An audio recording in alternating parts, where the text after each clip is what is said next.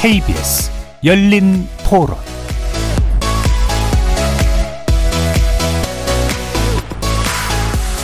안녕하십니까. KBS 열린 토론 정준희입니다. 농민들의 어떤 형편이라든가 그것을 고려해가지고 개정을 했다고 보거든요. 근데 대통령이 이렇게 거부권을 행사한 것은 옳지가 않다고 봅니다. 딸이 많이 남아 돌았을 때 이거를 어떻게 처리를 할 것인지 국회하고 또 상의를 해서 솔루션을 만들어내는 것이 행정부가 취할 태도가 아닌가. 무조건 사주면 안 된다고 생각해요. 돈을 무조건 그냥 낭비하면 안 되잖아요. 다른 방법으로 유도를 해서 해야지 무조건 뭐 드리면 그 나중에 쌀 다 어떻게 할 거예요? 돈은 다 어떻게 하고. 변동이 심 하니까 조금 뭐 여분이 있으면 초과 생산이 됐으면 좀 국가에서 관리해야 되는 필수품이라고 생각을 합니다. 서민들의 어떤 물가라든지 이런 거 영향을 줄 수도 있고 하기 때문에 최대한 이 쌀을 국민들이 다른 방법으로 먹을 수 있게끔 방법을 좀 만들면서 바란스를 맞춰야 되지 않나 싶어요. 농민들은 소득을 좀 고르게 하는 게 낫지 않나 이거죠. 지금. 거리에서 만나본 시민들의 목소리 어떻게 들으셨습니까? 민주당 주도로 국회를 통과한 양곡관리법 일부 개정 법률안에 대해서 윤석열 대통령이 제2요구안, 이른바 거부권을 행사하면서 여야 간 강대강 대치가 더 심화되는 분위기입니다. 당정은 후속 대책을 발표하면서 기존 법안 폐기를 공식화했지만 민주당은 이르면 이번 주 내에 국회 본회의에서 제2의결을 추진하겠다고 밝힌 상황이죠. 재정 부담은 물론 수급 불균형 고착화라는 문제를 야기할 거다. 쌀값 안정과 식량 안보 확충을 위해선 꼭 필요한 법안이다. 이렇게 상반된 여야의 입장 사이에서 중지안을 찾을 수는 없을까요? 잠시 후 두 분의 여야 의원 모시고 양국관리법 개정안 중요 쟁점과 향후 추진 방안 관련해서 뜨겁게 토론해보는 시간 갖도록 하겠습니다. KBS 열린 토론 지금부터 시작합니다. 살아 있습니다. 토론이 살아 있습니다. 살아있는 토론, KBS 열린 토론. 토론은 라디오가 진짜입니다. 진짜 토론, KBS 열린 토론.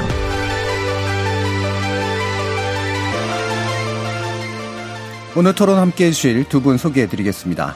먼저 홍석준 국민의힘 의원 나오셨습니다. 예, 안녕하십니까. 반갑습니다. 신정훈 더불어민주당 의원 함께 하셨습니다. 네, 안녕하십니까. 신정훈입니다. 저희 KBS 일라디오의 모든 프로그램은 유튜브를 통해서도 함께 하실 수 있습니다. 여러분의 많은 관심 부탁드리겠습니다. 자, 어, 좀 큼지막하게 한번 일단 먼저 얘기를 해봐야 될 것 같은데요. 어, 국회를 통과한 양곡관리법 개정안에 대해서 취임 후 처음으로 윤 대통령이 이제 거부권을 행사한 셈인데, 어, 민주당 주도로 통과한 법안이고 합의가 없었다라고 어, 생각하면서 윤 대통령이 거부권을 행사했습니다. 자, 이 부분은 어떻게 판단하시는지 먼저 어, 야권의 의견을 먼저 들어보도록 하죠. 신정은 위원님. 네.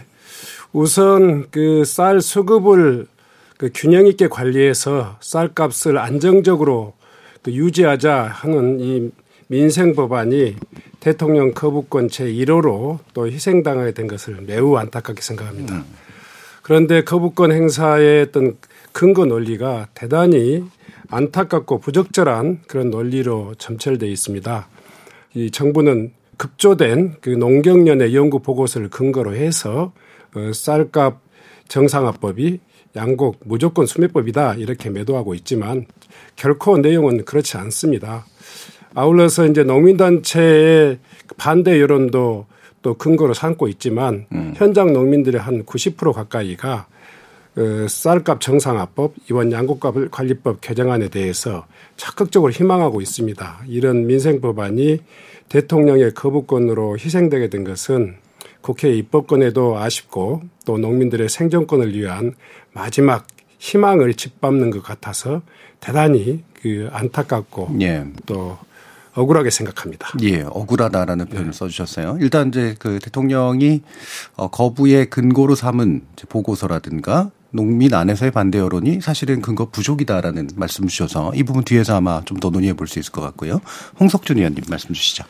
네, 저희도 어, 대통령께서 이 양곡 관리법을 어쩔 수 없이 어, 제 요구를 한 것에 대해서 대단히 안타깝게 생각합니다. 양곡 관리법은 어, 제정된 지가 굉장히 오래된 예. 1950년도에 제정이 됐는데 그만큼 어, 우리 국민들에게 그동안 중요한 법이었죠. 그럼에도 불구하고 대통령께서 제의 요구를 할 수밖에 없었고 저희 당에서도 그렇게 어, 건의를 한 배경은 어, 절차적으로 충분히 더 논의를 어, 할 수 있었음에도 불구하고 이제 그 민주당이 어, 안건 조정이라든지 이런 절차를 어, 무시하고 그 군사작전을 하듯이 너무 어, 졸속 처리가 되었고 그다음에 내용적으로 본다면은 어, 지금 현재도 사실은 그 양곡 쌀에 대한 어떤 보관 예산만 하더라도 약 900억 어, 가까이나 들고 또 어, 실질적으로 격리를 하는데 많은 예산이 됩니다.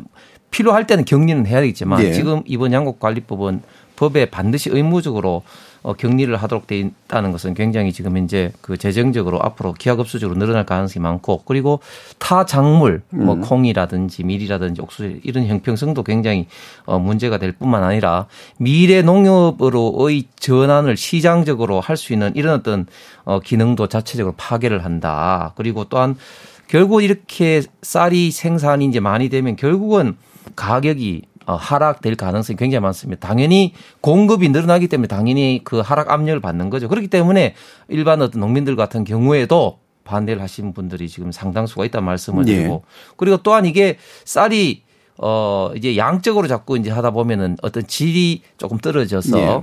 어떻게 보면 쌀 품질 저하로 인한 소비 감소가 더 또 구축이 돼 가지고 계속 이제 빈곤의 악순환이 될 우려가 있다. 그래서 장기적으로 봤을 때 어, 전체 농업은 물론이고 이런 어떤 쌀 농사를 짓는 농민들에도 결코 유리하지 않기 때문에 저희들은 다시 어, 국회에 좀 제의 요구를 해서 정말 합리적인 안을 좀 도출하고자 하는 그런 바람입니다. 예.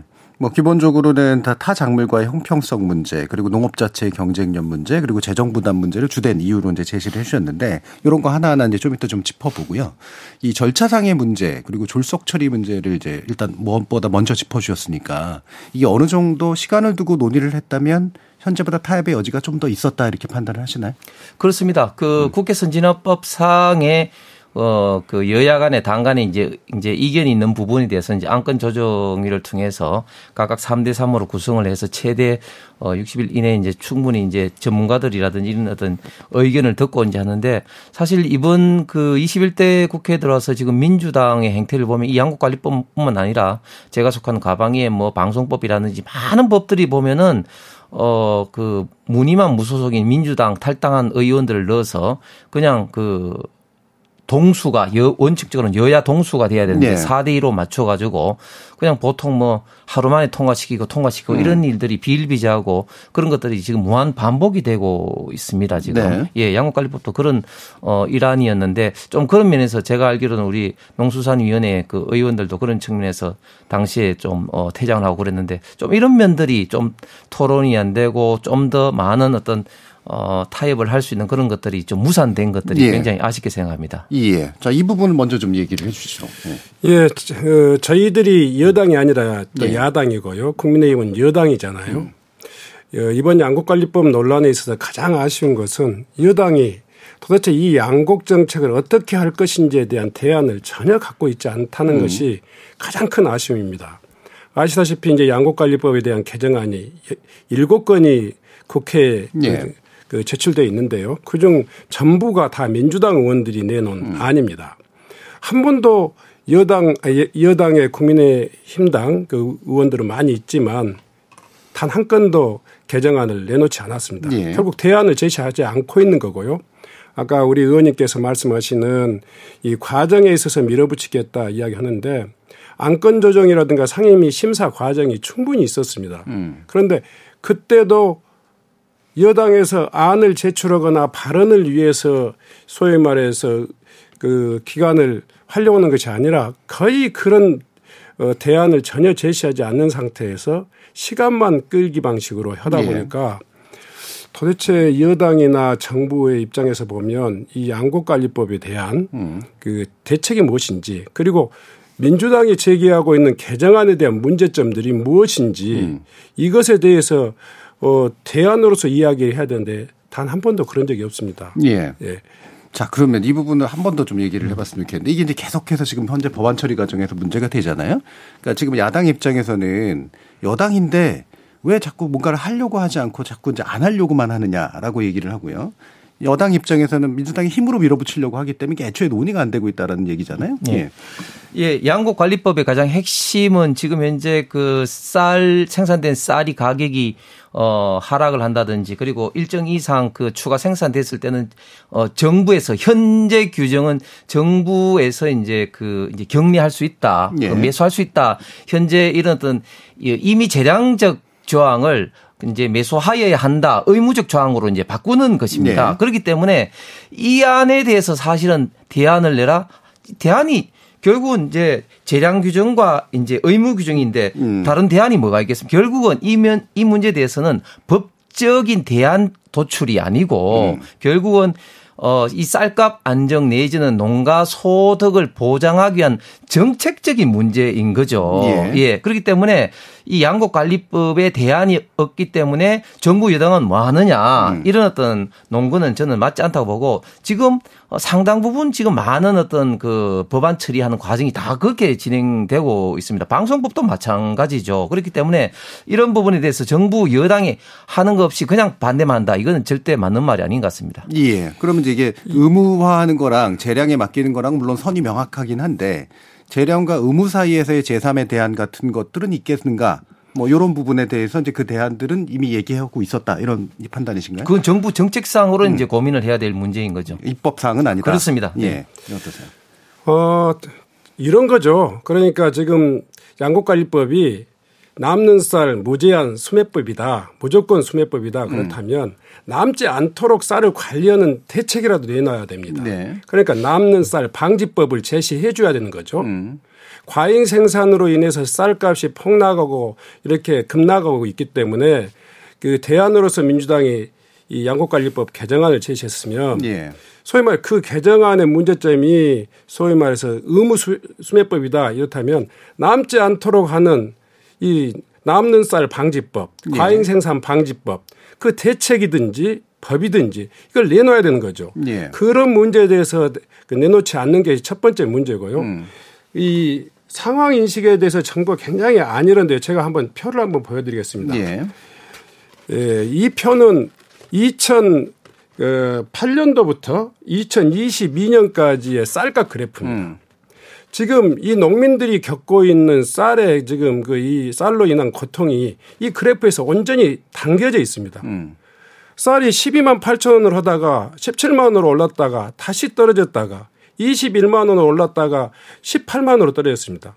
이를테면 이명박 정부 때는 17만 원, 박근혜 정부 때는 12만 8천 원, 예. 그리고 어 문재인 정부 때는 21만 원, 그리고 윤석열 정부 때는 18만 원, 현재는 17만 원입니다. 예. 이처럼 소위 말해서 농민들의 기본급이나 다름없는 이 쌀값이 매년 급락과 급등을 하고 있습니다. 음. 이런 상황이라면 어찌 보면 에너지 가격이랄까 생활 필수품에 그 준하는 음. 이쌀 가격이 소위 말해서 이렇게 널뛰기를 하고 있으면 농민들이 정상적으로 농업 경영을 할 수 없는 거 아니겠습니까? 예.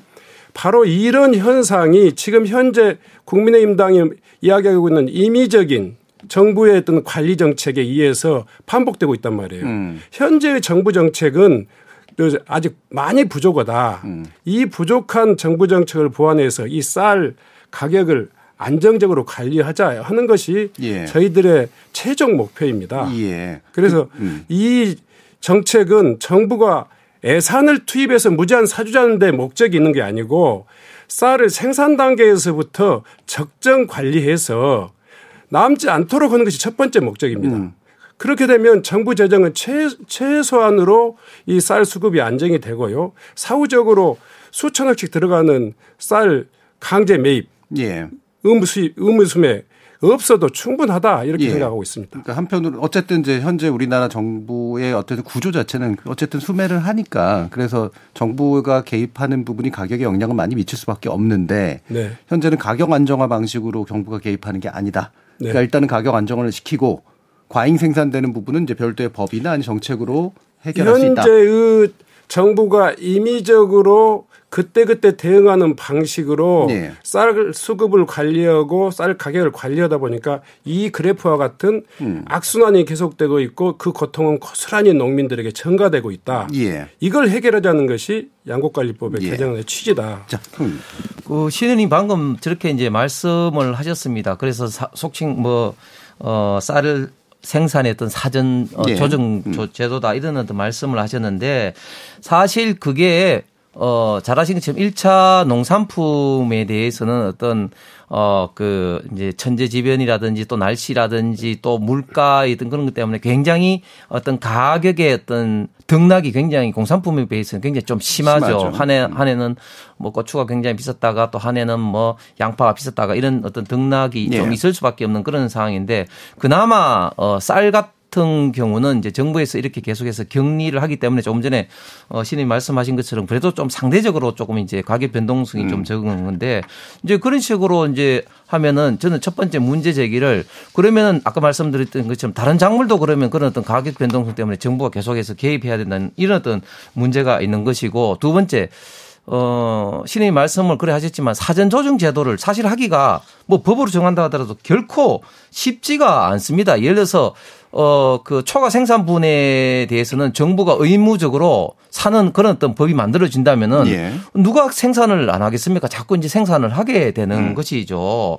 그리고 어, 지금 이제 농민들이 굉장히 좀 고령화가 이제 되고 있지만 이게 쌀은 그동안 경작 정리라든지 이런 것이 잘 돼 가지고 자동화가 98%까지 굉장히 높아졌습니다. 그래서 나중에는 농민이 적더라도 자동화에서 충분히 계속해서 쌀이 생산될 그런 가능성이 예. 많습니다. 그래서 사전 생산 조정을 하는 것이 음. 결코 쉽지가 않다. 예, 예. 결국은 추가 수매하는 것밖에 남지 않는다. 현행 법 예. 개정안으로는 예, 과잉 생산이 예. 항구화될 것이다. 예, 그렇습니다. 그렇기 때문에 지금 그 며칠 전에 그 농림부와 저희 당에서도 발표했지만 결국은 쌀을 이외에 다른 중요한 곡물인 음. 콩, 밀, 옥수수에 대한 뭐또더 나가서 뭐 가루쌀 이런 것에 대한 어떤 어떤 그 전략적 작물에 대한 어떤 지원제도 소위 말 전략적 작물에 대한 어떤 직불제 강화 이런 어떤 표현을 쓰는데 음. 이런 부분의 어떤 생산성에서 자연스럽게 음. 수입을 줄이고 쌀 생산을 이제 유도하는 그런 식으로 방향을 하는 게 정책적으로 마치 이런 양 지금 현재 양곡관리법 개정안으로 예. 초과 수매를 하면은 이렇게 시장 에서 있던 전환이 저는 오히려 더 방해가 된다, 장애가 예. 된다고 생각합니다. 예, 바로 들어보죠. 예. 아, 의원님 말씀하신 데 농촌 실정을 좀 제대로 그 이해하지 못하는 그런 논리라고 생각합니다. 음. 잘 아시다시피 쌀의 생산 수단은 논이라는 그 예. 농지입니다. 농지도 그냥 농지가 아니라 절대 농지, 음. 농업진흥구역이라고 하는 쌀 농사에 최적화되어 있는 그 논농사에서만 쌀이 재배가 가능합니다. 예. 쌀 수매준다고 해가지고 밭에다 쌀을 심을 수 없잖아요. 음. 그리고 더 늘어날 농지가 없습니다.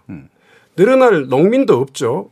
어, 전혀 쌀 의무 수매라고 하는 그 조항 하나만으로 쌀 재배가 급격히 늘어날 것이다 하는 정부 주장은 차라리 그 농촌을 모르는 학자들이 하는 이야기라면 이해가 되겠는데 농- 지금도 근데 이미 과잉 생산 요소는 좀 있지는 않- 않나요? 음. 지금 그렇습니다. 지금 제 저희들이 이런 법안을 내는 것은 아까 말씀드렸듯이 구조적인 과잉입니다. 이 논 면적이 생산하는 이 전체 쌀은 우리 국민들이 소비하는 쌀보다 약 20만 톤이 예. 구조적으로 과잉입니다. 그 래서 이 구조적인 과잉 20만 톤을 어떻게 관리하느냐가 핵심이죠. 예. 20만 톤이 남아도는데 그걸 나- 방치하고 사후적으로 시장 경제 하겠다 그러면 쌀값 폭락되고 국가 재정 낭비되고 이런 거죠. 음. 그래서 20만 톤을 그 면적으로 환산해 보면 한 4만 헥타에서 5만 헥타 정도의 네. 면적을 콩이라든가 옥수수라든가 타작물로 전환하자는 겁니다. 예, 예. 이렇게 하면 효과가 분명히 나타나요. 약 천억에서 천오백억 정도 예산이면 이런 4만 헥타 정도의 그 논면적을 타작물로서 전환할 수 있고 그에 따라서 콩 같은 경우는 자급률을 높일 수 있고요. 예. 또그 농, 쌀 농사 이외의 소득이 늘어나는 거 아니겠습니까? 역대 정부의 그 경험을 제가 한번 그래프로 다시 한번 또 설명을 드리겠습니다. 이것은 제가 주장하는 게 아니라 이 역대 정부가 시행했던 생산 조정을 위주로 쌀을 양곡 관리를 했던 정책하고 예. 사후적으로 시장 격리를 통해서 그 양곡 정책을 시행했던 이, 이 정책을 그대로 보여주고 있는데요. 음. MB 정부 그러니까 2011년도부터 2013년도까지 MB 정부는 생산 조정을 통해서 쌀 수급을 완전히 균형을 이뤘습니다. 예, MB 정부 때. 예. 음. 가- 그랬더니 그때의 가- 이 소요되는 예산은 약 500억 미만이었는데도 예. 불구하고 쌀이 완전히 그 수급이 일치해 가지고 생산 조정 아니 그 시장 경제를 할 필요가 없게 됐고 예. 가격은 또 17만 원대로 그런 대로 또 유지가 됐었습니다. 음. 박근혜 정부 때는 이 생산 조정 정책을 시행하지 않다 보니까 음. 과잉 생산이 급격히 늘어나 가지고 이 쌀값은 12만 8천 원까지 폭락했고요. 예. 사후적 시장 경리로 그 정부가 이 대책을 수급을 균형을 맞추다 보니까 예산이 10배가 더 들었습니다. 예. 5,500억 정도의 예산이 매년 이, 이 소요가 됐었습니다. 예. 이러한 이 정부의 반성에 기초해서 문재인 정부는 생산 조정 정책을 했죠. 2018년도부터 2020년까지 음. 3년에 걸쳐서 생산 조정을 하다 보니까 그때도 예산이 한 700억 정도 평균 예. 이렇게 소요됐는데 쌀값은 21만 원까지 정상화됐죠. 음. 그 이처럼 생산 조정, 사전에 생산 조정을 하게 되면 이 충분히 이 수요와 공급의 예. 균형을 이룰 수 있고 쌀값을 정, 정상적으로 관리할 수 있는 것이 정부 정책 이건 제가 그린 그래프가 아니라 농림부의 통계 그래프를 예. 그대로 인용한 겁니다. 예. 그래서 사전 조정이 됐을 때는 오히려 어 쌀값도 어느 정도 안정화됐고 실제로 오히려 예산도 줄었다 이런 말씀이시잖아요. 아니 그러니까 그 저 신임 방금 말씀하신 것처럼 지금 어 저희 당과 그, 그 농림부에서 얼마 전에 이제 발표를 했던 어 소위 말해서 콩, 어, 밀, 옥수수 같은 전략 작물에 대한 어떤 직불제를 강화를 해서 한다는 게 다 생산 조정입니다. 예. 예, 생산 조정이고 그런 어떤 사항은 어떤 법적인 사항이 아닌 정책적 사항인 것이죠. 방금 신님께서 말씀하신 것처럼 문재인 정부 때 그렇게 했다 하지만 좀 굉장히 좀 생산 조정이 좀 미약했고 음. 문재인 정부 때도 그런 식으로 생산 조정을 그 했고 양국관리법 개정을 통한 그쌀그 초과 수매를 하지는 않은 거죠. 의무화는 하지 않았다. 의무화는 하지 않은 거죠. 그때 의무화지를 않았는데 왜 지금 와서 반드시 이런 어 법이 있어야지 이렇게 생산 조정이 되는 거라고 말씀을 한다는 것은 좀 이렇게 이율 배반적인 거죠. 이제 예. 이제 문제는 어 제가 분명히 말씀드렸지만 어 이게 초과 수요가 막 그 쌀 생산량이 막 늘어난다고 저는 말씀을 안 드렸습니다. 이게 그 농업이 특히 쌀 농사가 굉장히 경작 정리 이런 게 잘 돼 있고 지금 자동화 98%이기 때문에 농민들이 고령화이고 어 농업 특히 쌀 농사 짓는 사람 숫자 줄다 할지라도 생산이 그렇게 줄지가 않는다. 자동화되기 때문에 거기에 반해서 쌀 소비는 굉장히 많이 지금 줄고 있습니다. 첫 번째 일단은 인구가 지금 우리가 이제 작년부터 해마다 지금 현재 그 30만씩 지금 꺾이고 있습니다. 예. 총 인구가. 그리고 쌀 소비량도 보면은 지금 굉장히 많이 지금 줄고 있- 불과 재밌는 통계는 어 한 1년 사이에 1년 사이에 2021년도 통계는 1인당 56.9kg을 1인당 소비를 했는데 예. 2022년도엔 54.4kg 음. 이게 2.5kg 또 감소를 했어요. 쌀 소비량이. 지금 어 여러 가지 이유로 지금 1인당 쌀 소비량도 지금 이렇게 감소를 하고 있기 때문에 생산은 그렇게 줄지 않고 예. 인구 줄고 1인당 쌀 소비가 줄기 때문에 어, 쌀 소비 총량은 지금 급속도로 줄고 있기 때문에 그 초과 생산은 계속해서 늘어날 수밖에 없는 그런 어떤 구조를 갖고 있다. 여기에 대해서는 어, 생산 조정이 절대적으로 좀 공격적으로 필요할 것이고 예. 거기에 대해서 초과 수매를 하는 이런 어떤 어, 양곡관리법 개정안은 오히려 생산 조정을 저는 방해가 될 수밖에 없다고 생각을 합니다. 예. 그러니까 이게 이제 뭐 이런 장치네요. 그러면 이제 수매를 의무화를 반드시 하고 하고 그다음에 생산 관리나 생산 조정을 위한 것을 이제 법으로도 할 수 있고 정책적으로 할 수도 있고 이 두 가지가 결합되는 방식이 낫다라고 보는 쪽과 의무화를 해 놓으면 생산 조정 자체의 의미가 없어지기 때문에 그렇습니다. 이 부분은 빼고 정책적으로 생산 조정을 하는 것이 맞다. 이게 이제 그렇습니다. 지금 여당의 그렇습니다. 입장인 거예요. 네. 예. 신 의원님. 좀 답답한 이야기인데요. 예. 어, 아까도 말씀드렸지만 어, 구조적으로 20만 톤이 남아요. 예. 그러면 4만 헥타가 과잉이란 말이에요. 예.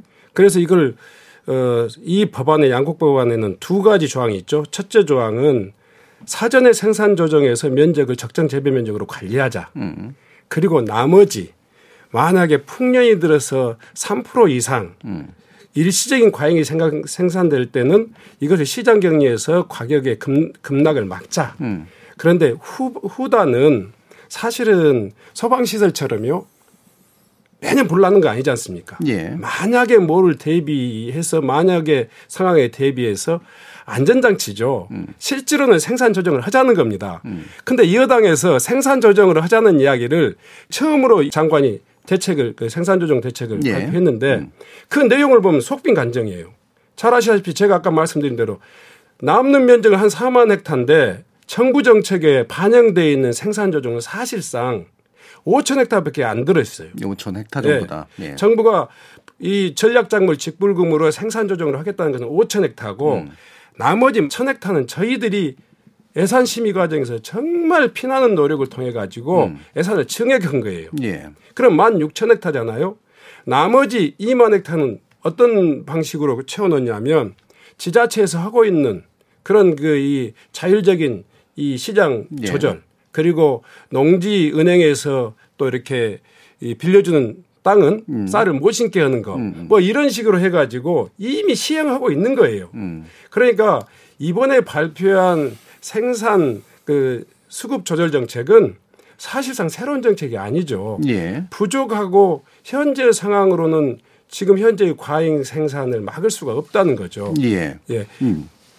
어, 지금 그 전략 그 작물 직불제를 통한 어떤 생산 조정은 지금 어 사실은 이제 농림부 자체 이제 검토는 이제 작년부터 이제 해왔고 이제 발표를 이제 최근에 한 것이 최근에 이제 발표를 했다고 해가지고 그동안 뭐 전혀 검토를 안 했다. 그렇게 하는 것은 너무 조금 어 성급한 판단이신 것 같고 당연히 거기에 관련돼서 어떤 직불제 관련된 예산이라든지 또 정책이라든지 그런 거기 때문에 어 관련된 부처 어떤 그 협의라든지 예산 확보라든지 또 여러 가지 어떤 농민의 어떤 그런 어떤 의향이라든지 그런 어떤 정책 수립에 당연히 이제 시간이 필요하지 않겠습니까? 예. 그런 어떤 어 말씀을 좀 드리고 그리고 방금 이제 그 4만 헥타르 말씀을 하셨는데 음. 사실은 이게 어 전략 작물 직불제를 통해서 예산이 직접 그 들어가서 이제 그 생산 조정된 것도 있지만 그러나 예산 이외에도 농민들이 아니면 또 이런저런 이유로 어 자동적으로 또 생산 조정이 될 어떤 그런 가능성도 충분히 있는 겁니다. 이게 100% 어, 정부의 예산으로만 생산 어, 조정을 이제 시켜야 된다. 이런 것도 이제 좀 어, 이야기가 아닌 것 같고. 그리고 궁극적으로 이제 이 양곡 관리법의 이제 개정에 있어서 어, 이런 어떤 어, 초과 수요에 대한 국가의 의무적 수매가 예. 농민들의 자발적인 생산 조정을 막는 어떤 걸림돌이 저희들은 돼서는 안 된다는 생각인 겁니다. 예. 제가 거기에 대해서 좀 반론을 해볼게요. 그 지금까지 농림해양수산위 상임위를 통해서 여러 차례 물었고요. 예. 지난번 총리를 상대로 한 대정부 질문에서도 제가 물었어요. 음. 소위 말해서 시장 사후적 시장 경리가 문제라면 예. 사전적으로 생산 조정을 할 의- 의사가 있느냐 음. 여기에 대해서 끝까지 답변하지 않았어요. 예. 답변하지 않았다는 가부 소위- 판단 안 했다는 예, 거죠. 예. 소위 말해서 시장 격리 의무화법이 시장 격리 소위 말 강제 강제 매입법이라고 이야기한다면 예. 남는 쌀을 원천적으로 해소할 수 있는 그 방법이라도 정부가 제시해야 되는 거 아니에요? 예. 예. 겨우 이번에 대정부 질문 이후에 그 거부권 어, 행사 이후에 정부가 내놓은 대책을 보면 현재도 생산 조정에 대해서 정부는 적극적인 의지를 갖고 있지 않아요. 음. 정부나 여당에 제가 역으로 한번 질문해 보고 싶어요. 음. 과연 생산 조정, 사전적 생산 조정을 통해서 쌀 수급을 안정화하는 방식에 대해서 동의하는가? 음. 나 한번 묻고 싶어요. 예. 예, 뭐 저희들은 뭐 당연히 동의를 하고 왜냐하면 그 지금 이제 곡물 자금률이 지금 현재 2021년도 기준은 이제 농림부 통계에 따르면 이제 쌀이 어 84.6%인데 비해서 지금 밀은 0.7%, 옥수수는 0.8%, 콩은 5.9%에 이제 불과합니다. 네. 그렇기 때문에 이 문제에 대해서는 어 당연히 지금 현재 어 쌀이 지금 우리가 한 54, 1인당 54.4kg을 이제 어, 소비를 하지만 또 밀도 상당히 한 32kg, 33kg를 이제 소비를 하고 굉장히 중요한 전략적 작물인 것이죠. 그런데 예. 이런 어, 작물들을 안보 차원에서도 그렇고 그리고 수입을 축소하기 위해서라도 당연히 이런 어떤 다른 작물에 대한 어떤 그런 어떤 생산을 촉진을 하는 것이 예. 어, 자연스럽게 이제 쌀의 어떤 어떤 초과 어떤 생산 공급을 이제 막는 거 아니겠습니까? 동시에 또 식품 산업이라든지 여러 어떤 산업 어떤 촉진을 통해서 쌀 소비를 이게 촉진하는 거 이게 가장 기본적인 어떤 쌀 가격 안정화와 그리고 어떤 농가 소득의 어떤 쌀 농가 소득의 어떤 안정화의 기본이기 때문에 뭐 이거는 정부를 떠나서 뭐 어느 정도의 강도와 예산을 투입하느냐의 문제지 당연히 이 문제는 이런 식으로 가야 된다고 생각합니다. 예. 기본적으로 이제 사전에서 생산 조정을 하고 전략적 장부를 이제 조정하고 관리하는 건 필요하다라는 음. 부분에 대해서는 일단은 동의는 하시는데 강도 차이는 물론 있으실 것 같고요. 네네. 예. 그러면 요 부분만 한번 더 짚고 이제 그 일부에서 또 나머지 부분만 짚어봐야 될 것 같은데 뭐 말씀 네, 제가 한 말씀 예. 드리겠습니다.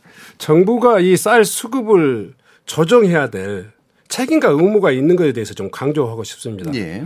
현재 쌀 생산이 20만 톤 과잉인 상황은 농민들에게 이렇게 책임질 수 있는 상황이 아니에요. 잘 아시다시피 제가 여러 차례 장관에게 물었지만 쌀이 20만 톤 그러니까 4만 헥타가 더 과잉 생산된다면 음. 4만 헥타를 농지에서 타용도로 전용하면 되지 않겠느냐. 예. 이런 질문에 대해서 당연한 질문이잖아요. 음.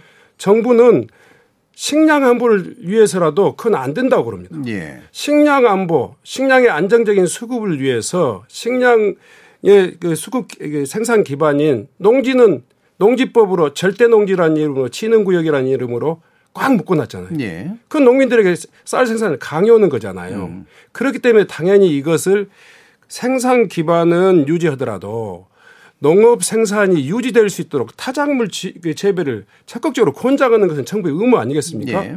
두 번째로요. 지금 우리가 필요로 하는 쌀 370만 톤 중에 약 40만 톤 정도는 수입쌀이 지금 정부 시장을 잠식하고 있어요. 예. 일본의 경우는 수입쌀을 거의 한 75%를 사료용으로 시장에서 완전히 격리시킵니다. 예. 우리나라는 수입쌀을 97%를 시장에 그대로 가공용 그리고 또 이게 밥살용으로 밥살용으로. 그대로 풉니다. 예. 그러니까 타 산업을 위해서 농민들이 희생하고 있는데 수급 조절만이라도 좀 시켜달라는 이 문제에 무슨 이유가 필요하겠습니까? 예. 당연히 이 문제에 대해서는 정부가 책임 있게 대안을 제시하고 가격도 제시하고 이러면서 이 관리해야 되는데 정부의 책임 있는 당국자들은 대개 시장에 맡겨야 된다 그렇게 이야기합니다. 예. 결국 이제 이 부분에서 그래서 한 1분씩 좀만 더 들어왔으면 좋겠는데 결국 의무화를 시켜버리면 어, 농민들이 자발적으로 작물 전환이라든가 이런 식으로 시장에서 바깥으로 나가려고 하지 않는다가 여당의 생각이시고 여당에서는 일단 의무화를 시켜서 기본적으로 현재 만들어지는 구조적인 문제를 해소하도록 하면서 정책적으로 이제 그 빼내는 것들은 해야 된다라는 것이잖아요. 자, 이 부분에 대해서 한 1분씩만 더 들어보죠. 예, 그 저도 이제 우리 신정은 의원님 말씀에 100% 이제 공감을 이제 하고 지금 이제 남는 쌀 혹은 또 어, 나, 어떻게 보면 조금 여유분에 있는 농지를 타작물로 전환해야 된다. 100% 공감입니다. 그런데 우리 자본주의 시장 경제 대원칙은 그런 어떤 필요성 동기를 시장에서 부여를 해야 되는 겁니다. 예. 정부가 의무적으로 수매하면 그 동기 자체가 사라지게 됩니다. 음. 예, 그렇기 때문에 그런 데 따른 어떤 정부의 노력은 변론으로 하고 이런 양국관리법의 초과 수매를 의무적으로 수매하는 것은 음. 그런 시장의 자율적 조정 기능을 좀 파괴하는 것이다. 네. 이렇게 봅니다. 신 의원님. 저는 거기에 대해서 문제 제기하려면 음. 과잉 생산 방지법을 만들면 됩니다. 음. 정부 여당에서 남는 쌀을 철저히 우리가 관리할 테니까 걱정하지 마라.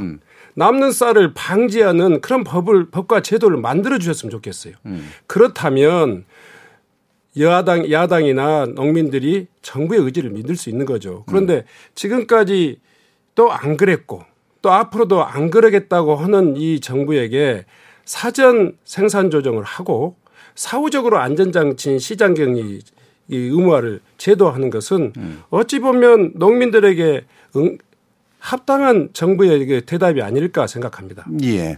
자, 이 부분은 뒤에서도 한 번쯤은 약간 좀 불투명한 부분이 있어서 좀 논의를 해야 될 것 같고요. 일부 전에 요거는 이제 마무리하고 가죠. 어, 지금 이제 여당에서 얘기하는 건 문재인 정부 시절에도 생산 조정 일부 하고 효과가 일부 있었지만 또 일부 없었던 부분도 있고 사후적 개입으로만 진행해 왔는데 왜 이제 와서 지금 그때 안 하고 지금 하려고 하느냐. 결국에는 이제 현 정부에게 뭔가 부담을 안기려는 거 아니냐. 이게 이제 지금 문제 의식이잖아요. 네. 한번 말씀 들어보죠. 문재인 정부 말기가 20, 21년까지입니다. 예. 22년은 윤석열 정부가 책임져야 될 쌀값이고 문재인 정부 말기까지 쌀값은 21년 쌀값인데요. 예. 21년 쌀값은 21만 4천으로 정상적으로 관리됐습니다. 음. 그래서 쌀 수급에 전혀 문제가 없었고 가격에 문제가 없었단 말이에요. 네. 자, 21년에서 22년으로 넘어가면서 쌀값이 18만 4천으로 떨어지고 음. 또 16만 원대까지도 떨어진 적이 있어요. 지금 현재는 17만 원대인데 현재 윤석열 정부 때 이게 폭락하게 되는 것을 보면 음. 그동안에 이 쌀에 대해서 적극적으로 시장 관리를 했던 문재인 정부 때는 정부의 의지에 의해서도 예. 관리가 됐었어요. 예.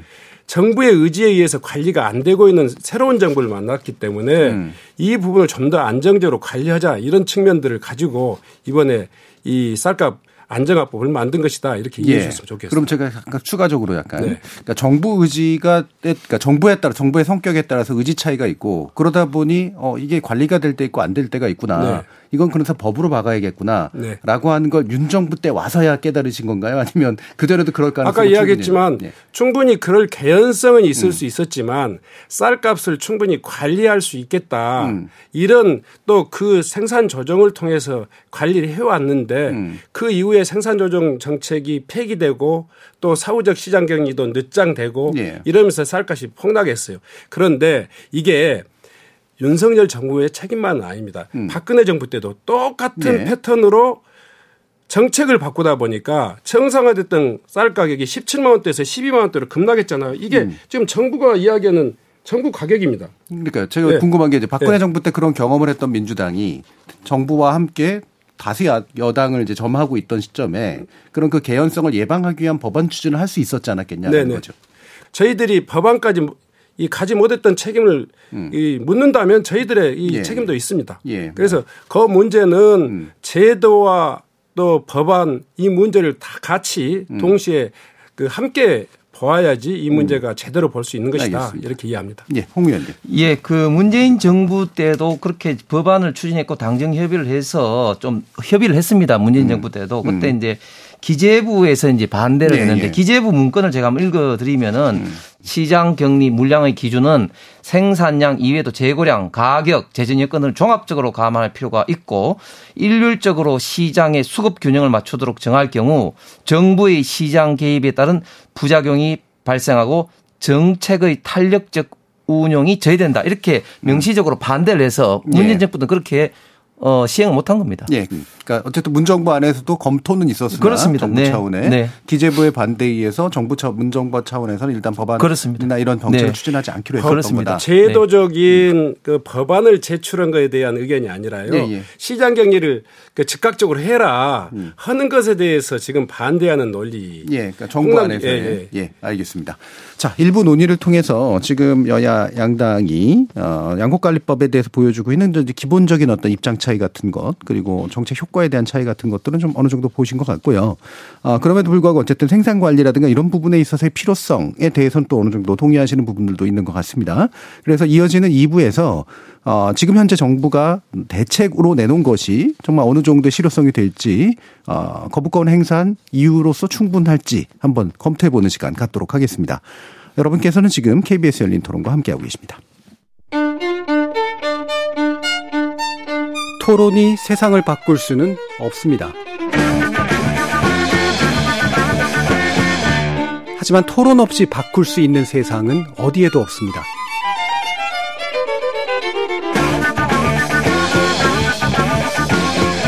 세상의 선한 변화를 갈망하는 당신.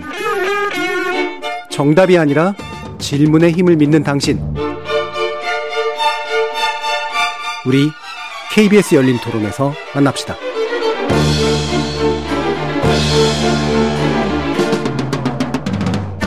KBS 열린 토론 2부 신정훈 더불어민주당 의원, 홍석준 국민의힘 의원 이렇게 두 분과 함께 윤 대통령이 법률안 제2, 제2 를 요구한 이후로 발표된 양곡관리법 개정안 내지 관련 정책 추진 방안에 대해서 구체적인 토론해보는 시간 갖도록 하겠습니다.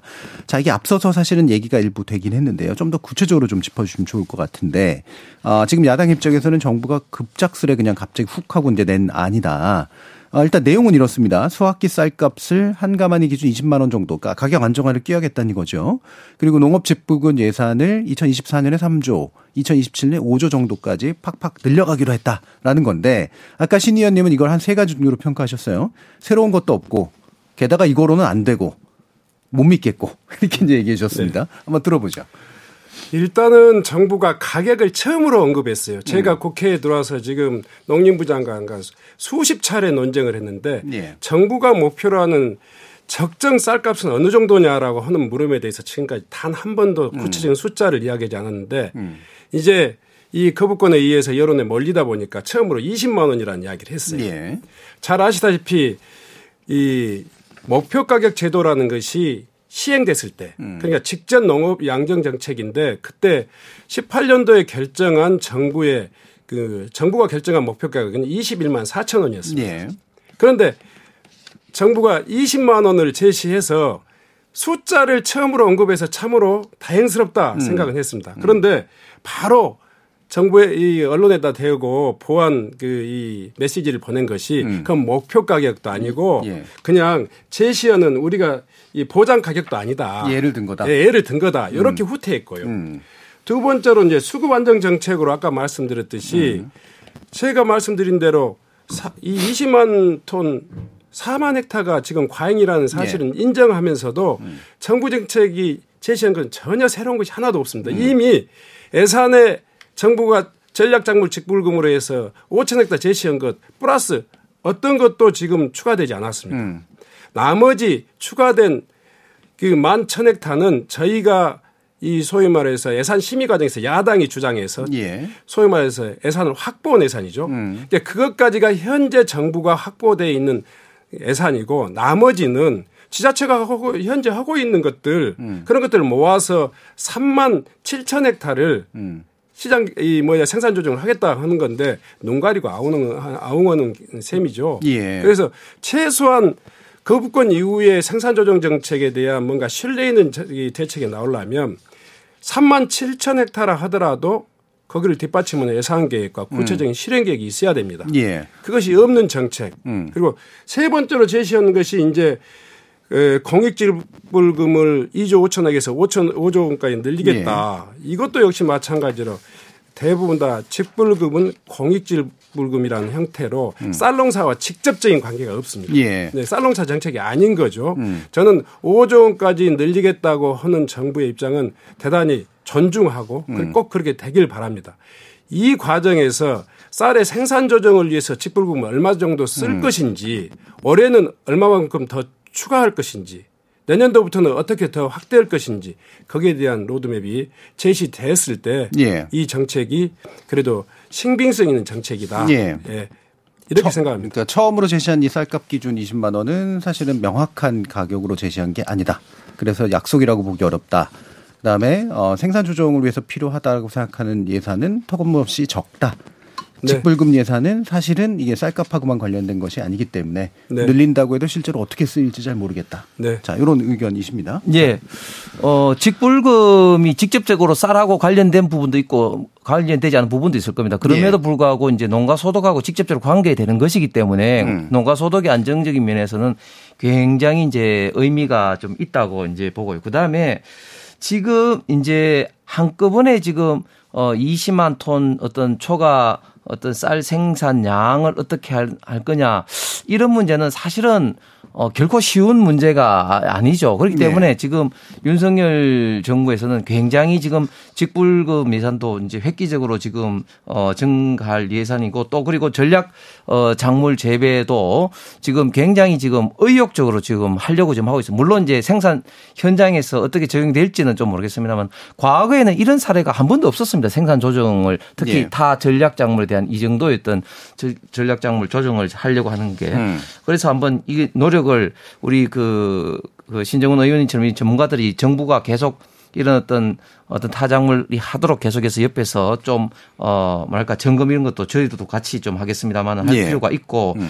그 다음에 지금 쌀값 20만원 했는데 사실은, 어, 이게 잘 아신 것처럼 이 농산물 가격이 이 정부가 제안한 이게 물론 목표치는 되겠습니다만 이걸 완벽하게 이렇게만 해야 된다 하기는 이렇게 좀 시장 기능에서는 좀 어려운 면이 많지 않겠습니까? 그럼에도 불구하고 정부에서 어느 정도 어 가이드라인으로 이렇게 좀 지정을 이렇게 한 것은 예. 저는 중, 분명히 어 정부의 의지 음. 이런 부분에 대해서는 좀 평가를 좀 받아야 된다고 생각을 합니다. 예. 원래 이제 정부 특히 이제 기재부계통에서는 이게 구체적인 수치를 약속하는 걸 되게 꺼려하잖아요. 그런 분위기가 반영됐다라고 좀 보시나요? 그리고 이 가격이 예. 시장에서 이 가격이 어 기본적으로 형성이 되는데 과연 정부의 개입으로 음. 얼마만큼 가격을 그 목표 가격으로 이제 유지를 한다는 것은 예. 이게 사회주의 경제다는 거 이게 시장 경제에서는 잘하기처럼 만만한 건 아니죠. 예.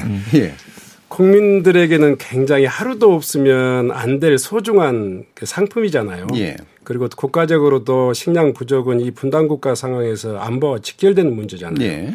이러한 소중한 이 상품을 생산한 농민들이나 쌀 가격에 대해서는 정부가 예측 가능한 정책을 표주합니다. 음. 예. 그런데 안타깝게도 1999년 지금으로부터 한 25년 전에 쌀 가격이 19만 원이었다는 것. 음. 1900, 그 2004년도에 쌀 가격이 17만 원 후반대였습니다. 예. 지금 현재 17만 원입니다. 정말 이 쌀 가격이나 쌀의 수급 정책을 보면 정부가 식량 안보라든가 국민들의 그 식량 자급을 위해서 농민들에게 요구하는 의무는 굉장히 과중하고 음. 거기에 따르는 정부의 책임과 의무는 대단히 인색하다. 음. 그것은 여는 잘못했고 야는 잘했다 이렇게 이야기하지 않습니다. 예. 여나 야나 정말 지난 정부의 이 실책과 과정을 제대로 좀 이 반성적으로 성찰하면서 미래로 가는 그런 희망적인 그런 대안을 내놔야 되지 않겠습니까? 예.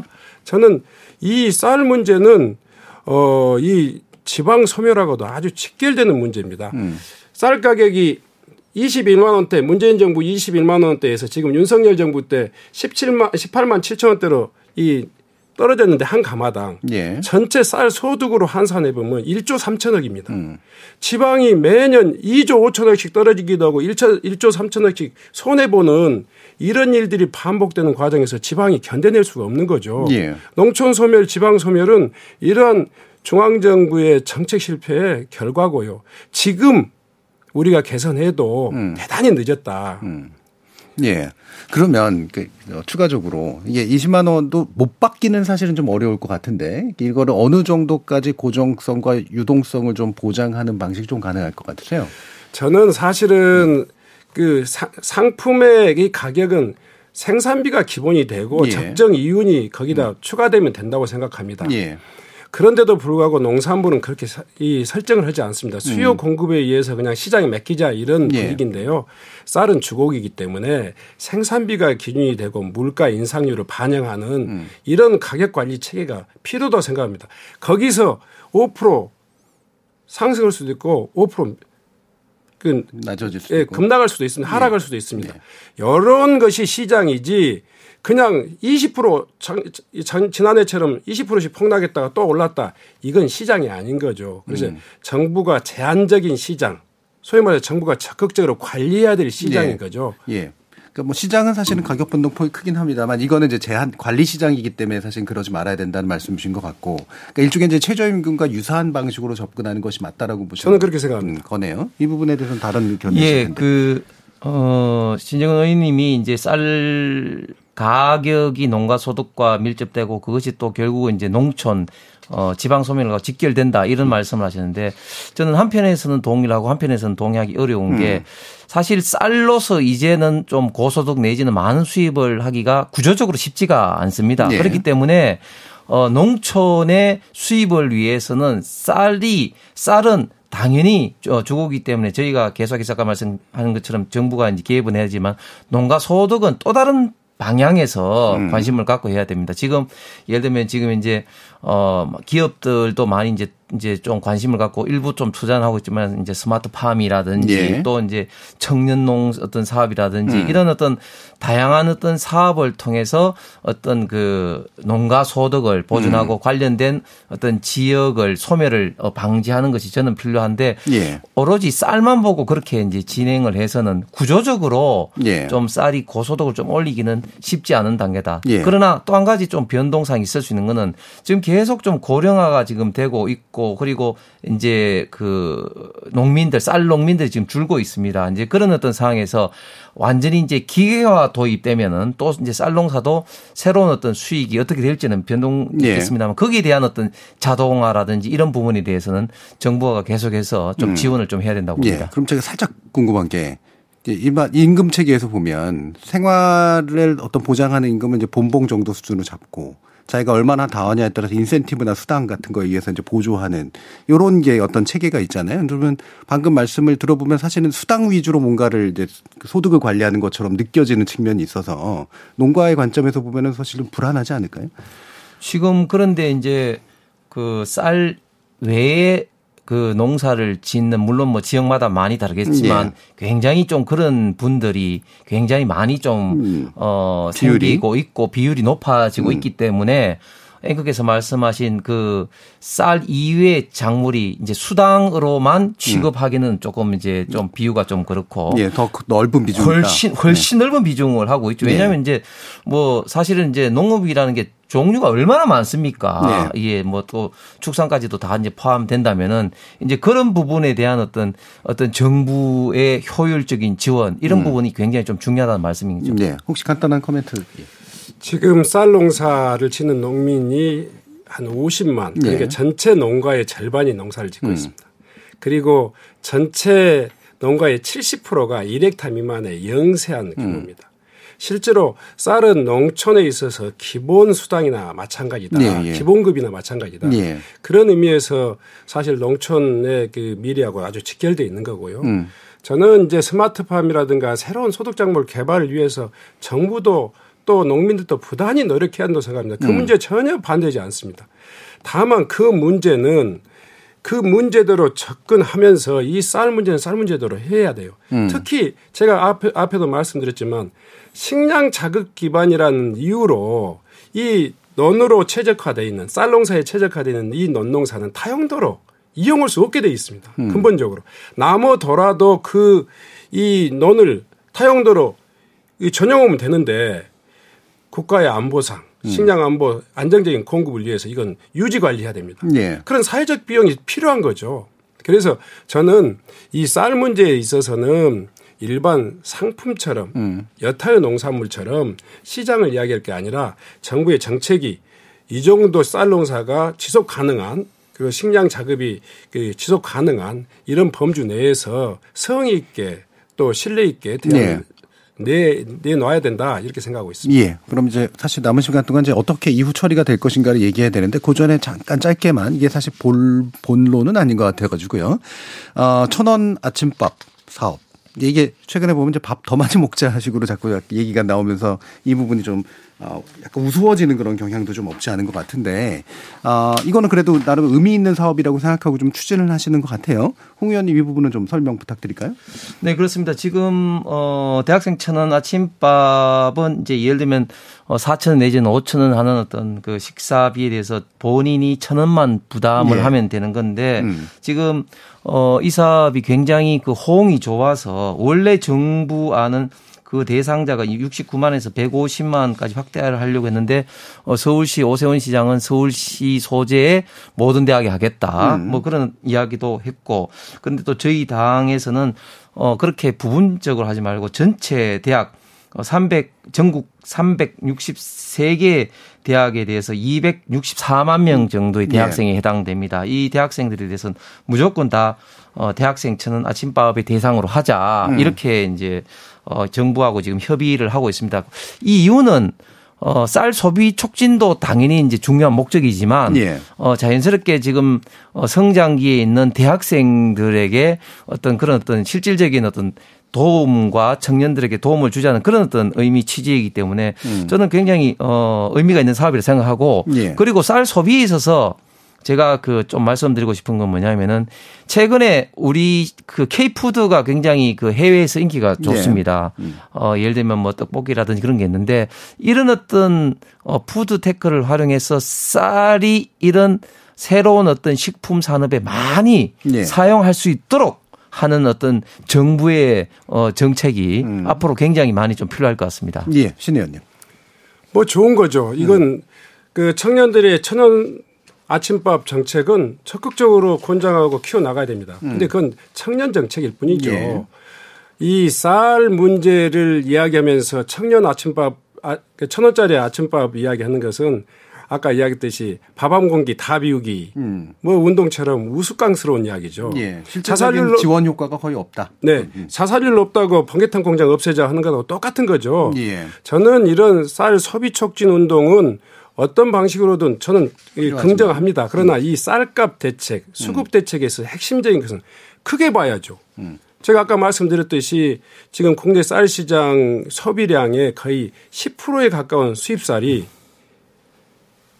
시장에 직접적으로 지금 예. 결환시키고 있단 말이에요. 일본 같은 경우는 수입쌀의 75%를 소위 말해서 원조용이라든가 사료용으로 완전히 국내 시장으로부터 격리합니다. 예. 그런데 우리나라에 들어오는 의무 수입량은 97%가 그대로 네, 네. 주정용, 가공용, 밥살용으로 쓰이고 있습니다. 이를테면 여기에 있어서 그 주정용으로 쓰이는 막걸리를 만드는 음. 그런 쌀 같은 경우를 수입쌀이 아닌 우리 쌀로 대체하는 그런 정책을 펴면은 음. 훨씬 더 의미 있는 정책이 되지 않겠습니까? 예, 예.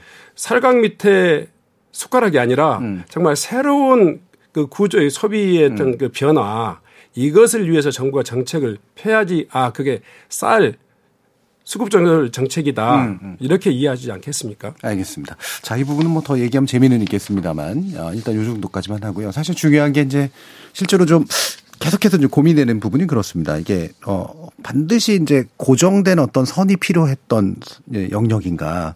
사실 어느 정도는 법안 통과 이전에 좀 타협이 가능했던 영역인 것 같고, 이후로도 이제 한쪽에서는 이제 거부권을 행사하고 다른 한쪽에서는 제 다시 이제 재의결을 하겠다라고 얘기할 만한 부분인가 중재될 수 있는 영역이 정말 없는가라는 그런 궁금증입니다.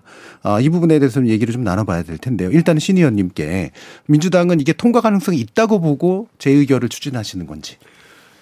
정부가 농민들의 여론 그러니까 농민들의 반대가 이 많다 이렇게 해가지고 거부권 행사했잖아요. 예. 그런데 거부권 행사 직후에 국민들의 여론조사는 절대적인 다수 60% 가까운 국민들이 그 양곡관리법을 그 지지하는 그런 어떤 그 이 조사 결과가 나왔어요. 예. 뭐 이처럼 국민들의 여론이 절대적인 이 법안을 이 대통령이 거부권 행사하는 것은 대단히 적절하지 못하다 하는 것이 예. 또한 그 여론조사 결과에서 국민들의 48%가 이 대통령의 거부권 행사가 음. 부적절했다. 그리고 33%가 거기에 대해서 동의한다. 뭐 예. 이렇게 했습니다. 그래서 예. 이런 정부 이 국민들의 여론 조사를 보면 음. 정부가 이야기하는 거부권 행사의 논리적 근거라든가 국민적 여론에 예. 그 호응을 그 지지를 받지 못하고 있기 때문에 저는 다시 한번 또 농어촌의 여야 국회의원들의 생각도 있고 예. 지난번 1차 의결 때 25명 정도 가까운 예. 여당 의원들이 표결에 불참했거든요. 음. 음. 정말 이 문제를 정치 빼고 오직 농민들의 민생이라는 측면에서 어, 국회의원들이 표결을 좀 해보면 또 다른 결과가 나오지 않겠는가 음. 예. 이런 생각을 합니다. 예. 그러니까 어느 정도는 이제 여론에 이제 그 좀 힘을 얻고 그다음에 여당 안에서의 좀 이탈표도 좀 생각하는 부분인데 방금 말씀 주신 내용이 이제 아마 4일, 6일 사이에 한국갤럽 자체 조사 결과인 것 같고요. 자세한 내용은 중앙선거 여론조사 심의위원회 홈페이지를 참조하시면 되겠습니다. 자, 그럼 이 부분에 대해서 통과 가능성 없다 이렇게 보시는지 홍 의원님. 네, 그 여론조사가 지금 이제 그 거부권에 대해서 좀 부정적으로 보는 게 48 찬성하는 게 이제 33은 나왔지만 이제 그 부분에 대해서는 저는 뭐 언제든지 좀 뭐 이렇게 충분히 이제 어 그 정부나 저희 당이 설명하기 따라서 좀 변동사항이 있기 때문에 그런 네. 거고 사실 저희 당도 농민들 입장에서 생각을 하기 때문에 이렇게 이제 그 제의 요구를 할 수밖에 없고 특히 음. 또 어, 많은 농민 단체들이 어, 농림부에서도 이제 하니까 결국은 이런 식으로 되면 어, 쌀 가격이 궁극적으로 이제 하락할 그 가능성이 굉장히 많아서 예. 어, 반대하는 농민 단체도 굉장히 많이 있는 걸로 저희들도 이제 파악을 좀 하고 있습니다. 타작물을 어, 지금 현재 그, 그, 지금 현재 어, 지금 이제 짓고 있는 네, 그런 단체들은 당연히 어, 강력하게 이제 반대를 하고 있는 거죠. 그리고 어, 저희 당에서도 물론 이제 농촌 지역에 있는 국회의원들이 많습니다만은 음. 그분들 역시 농민단체들하고 좀 이야기를 많이 좀 해보지 않겠습니까? 많이 이제 해보면은 어, 이런 어떤 어, 생산 어떤 조정이라든지 이런 어떤 정부의 적극적인 어떤 시책을 요구하긴 하지만 그 방법상으로 지금 현재 이 양곡 관리법 개정에 대해서는 상당히 부정적인 생각 갖고 있는 사람들이 많더라 하는 것이 저희 농촌 지역에 어, 선거를 두고 있는 국회의원들, 의원들의 어, 절대 다수의 생각입니다. 예. 그렇기 때문에 저는 어, 제 요구에서는 어, 통과될 가능성 극히 희박하다고 생각합니다. 예, 그러니까 농촌 지역에 근거를 두고 있는 의원들이라고 하더라도 부담이스럽긴 하지만 내용을 들어보면 반대가 만만치 않다. 그렇습니다. 당사자들이 이런 얘기 있는데 그렇지 않습니다. 음. 정말 제가 제일 안타까운 것은 정부가 거부권까지 생각했다면 음, 공개적인 공청회는 아닐지라도 공개적인 간담회 그리고 또 공식적인 공신력 있는 여론조사 얼마든지 있지 않습니까? 이런 과정을 통해서 그 현장 농민들의 의사를 충분히 이 점검할 수 있었을 거라고 생각합니다. 지금 어 정부 여당에서 내세우는 그 농민 단체 중에 이런 사례도 있습니다. 작년 8월 달에 여당의 홍문표 의원이 이 쌀값 토론, 쌀값 관련해서 토론회를 했었는데 거기에 참석해서 이 쌀 의무 수매제가 꼭 필요하다고 주장했던 분이 전업농 회장이라는 분이 있어요. 예. 음. 그분이 대표적으로 이, 이 정부 여당과 함께 퍼포먼스를 하는 거잖아요. 음. 이 방식은 유신 때나 있었던 이야기예요. 일종의 동원이다. 그렇죠. 길들여진 관변단체를 앞세워서 여론을 음. 호도하는 것은 과거 권위주의 시대 때나 있었던 거고 지금은 현대적으로 이 공론이 얼마만큼 형성돼 있습니까? 예. 그러니까 공론의 장에서 국민들의 여론을 수렴하고 그래서 올바른 정책이 나오는 거 아니겠습니까? 음. 예. 이번 정부의 그 거부권 행사는 논리적으로도 아주 빈약하고 또 이 절차적으로 대단히 이 잘못돼 있는 음. 이 거부권이다 예. 이렇게 확신합니다. 예. 현장의 농민들의 90% 이상이 양곡관리법에 찬성하는 것은 분명하다. 음. 경상도든 충청도든 전라도든 예. 저는 이렇게 생각합니다. 예, 그거는 이제 근거 자료를 얘기할 수는 없으시지만, 네, 네, 예. 예. 그래서 이제 90%란 수치에 너무 또 신경 쓰실 필요는 없는데, 약간 예민한 얘기가 또 나오긴 해서 반론을 네. 듣긴 해야 될 것 같습니다. 네. 어, 지금, 어, 타작물을 뭐 반발하는 이런 것은 이제 말할 것도 없고 예. 사실 농민단체에서도 사실은 어, 좀 전에 제가 말씀드린 것처럼 결국은 이 가격의 하락에 대해서 우려 내지는 반대하는 어, 단체들 내지는 농민들이 많은 것도 사실이고 제가 다시 말씀드립니다만은 지금 현재도 지금 현재도 어, 지금 쌀 보관에 지금 천억 가까이 매년 듭니다. 이게 삼 3년 보관하고 결국은 이제 보관된 쌀이 이제 그 가축 내지는 이런 사료용으로 이제 이 매각이 되는데요. 그리고 그 이후에 지금 현재 계속해서 매입되는 비용이 지금 해마다 뭐 조금 조금씩 다릅니다만은 2021년도 같은 경우는 어 8,800이 들었고 어 지금 물론 이제 민주당에서는 좀 어 그것에 대해서 좀 부정하지만 그래도 이 어, 농촌에 관련된 가장 그 권위 있는 연구기관인 농촌경제연구원에서는 2030년도에는 지금 1조 6천억까지 1조 4천억까지 예산이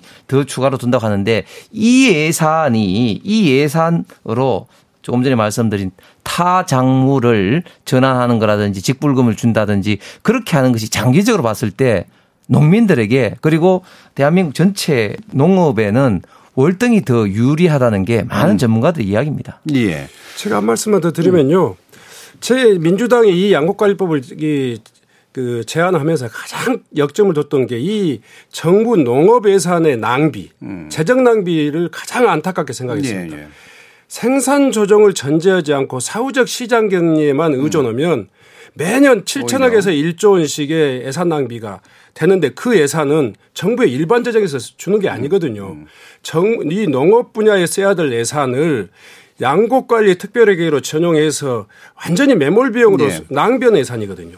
이 예산은 농업의 타 분야를 위해서 쓰여져야 될 돈인데 음. 어떤 논리로 오히려 이 양곡관리법이 재성낭비법이라고 이야기했는지 음. 저는 절대로 동의할 수 없습니다. 예, 오히려 현재 구조가 돈 예산을 잘못 예, 쓰게 만든다. 현재 구조가 철저히 예산을 음. 낭비하게 만드는 것이고 그 농민들의 쌀값을 떨어뜨리는 방식으로 음. 이 해결하려고 하는 것은 그리고 신현님 말씀처럼 사실은 저희들도 지금 이제 생산 조정 특히 타작물로 이 어, 벼농사 쌀농사에서 전환해야 된다 여기에 대해서 아무도 어, 반대하지 않습니다. 그럼 적극적으로 예. 이, 이 양곡 관리법에서 소위 말해 남는 쌀 방지법을 만들자고요. 그냥 예. 과잉 쌀 방지법을 정부 여당에서 만들면 저희들이 아무리 시장 경기 의무화를 제도화한다 하더라도 이 문제에 대한 명분이 많이 떨어질 겁니다. 정부가 사전적 생산 조정에 대해서 아무런 대책이 없이 시장 경기 의무화만 반대하면 그것은 쌀값 정상화법을 반대하는 거죠. 음, 알겠습니다. 예, 뭐 간단하게. 그래서 자꾸 이제 반복되는 이야기입니다만은 그렇게 생산 조정을 하기 위해서라도 이렇게 법에서 의무적으로 초과 생산되는 쌀을 구매를 하게 되면 시장의 자율적 생산 조정 전환이 음. 이루어질 수가 없기 때문에 저희들이 이제 우려를 하는 겁니다. 알겠습니다. 이 부분은 사실은 상당히 좀 철학적 차이에 좀 가까운 부분이어서요. 마지막 한 마무리 발언으로 한 1분 정도씩 들어볼 텐데요. 지금 더불어민주당은 국민의힘을 향해서 이걸 놓고 3대3 TV 토론하자 이렇게 제안하셨습니다. 이미 라디오 토론 1대1로 하시긴 하셨습니다만 3대3으로 하셔도 좋을 것 같긴 한데요. 자, 이 부분에 대해서 여당 또 야당 어떤 생각을 가지신지 어, 들어보면서 마지막으로 또 청취자들께 하고 싶으신 말씀까지 듣겠습니다. 먼저 홍 의원님. 네, 저희들도 언제나 이제 이 토론을 이제 환영을 하고 저희가 이미 어 9월 달에 작년 9월 달에 당시 어 정책위 의장이었던 성일종 의원이 성일종 의장이 제안을 했었습니다. 어, 이 부분에 대해서는 언제든지 어, 저희들도 토론 환영을 하는데 특히 이 쌀농사에서는 기본적으로 지금 공급 과잉되고 있는 이 부분에 대해서 타 작물, 전략 작물에 해당될 수 있는 콩, 밀, 옥수수 혹은 또 가루쌀 등으로 전환하는데 지금 현재 그 많은 어떤 직불 예산이라든지 이런 것을 농림부와 저희 당에서 지금 어, 발표를 했었고 그리고 결국은 이 쌀을 이용한 가공식품 식품 산업의 어떤 어떤 재료로 쓰일 수 있는 게 굉장히 중요하다고 봅니다. 이런 예. 측면에서 기술 개발과 식품 산업에 많은 어떤 관심과 좀 지원이 있어야 될 것 같습니다. 예, 신 의원님 말씀 듣겠습니다. 예, 존경하는 국민 여러분, 그 저희들이 제출한 양곡관리법 개정안은 그 쌀값을 정상화해서 농민들의 생존권을 지키고 또 식량 안보라는 것들을 또 지키고자 하는 국가적인 과제를 어, 주장하고 있습니다. 결코 강, 남는 쌀 무제한, 무조건 매입하자는 것이 아닙니다. 쌀 남는 쌀을 사전에 방지해서 이 수급 조절을 정확히 관리하고 또 쌀값을 정상화하자는 법이고 또 의무 수매를 최소화하는 그런 법이라고 생각합니다. 예. 정부 재정을 낭비하기 위해서라도 또 농민들의 생존권, 예, 낭비하지 않기 식량 위해서라도. 예. 주권을 어, 지키기 위해서라도 음. 이 양곡관리법이 국민들의 지지만큼 정부가 그 거부권을 또 이렇게 철회해서 이 새로운 대안들을 만들어냈으면 좋겠다.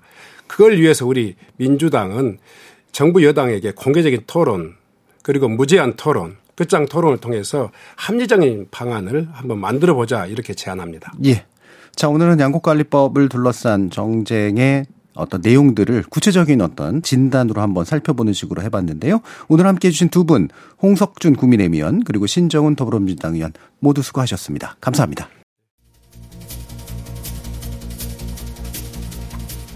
재정적인 부담을 줄이고 작물의 온전한 전환을 노리는 것. 그리고 또 농민의 어떤 안정성을 기하고 적극적으로 생산 전환을 정책적으로 하는 것. 두 가지 모두 굉장히 중요한 가치임은 분명합니다. 따라서 이 두 가지 사이에 어딘가에서 새로운 답을 만들어낼 수도 있을 것 같은데 지금까지는 서로가 못 받을 것만 같은 안들만 나온 것 같지만 앞으로 토론을 통해서 서로 합의할 수 있는 안이 만들어지길 진심으로 바라봅니다.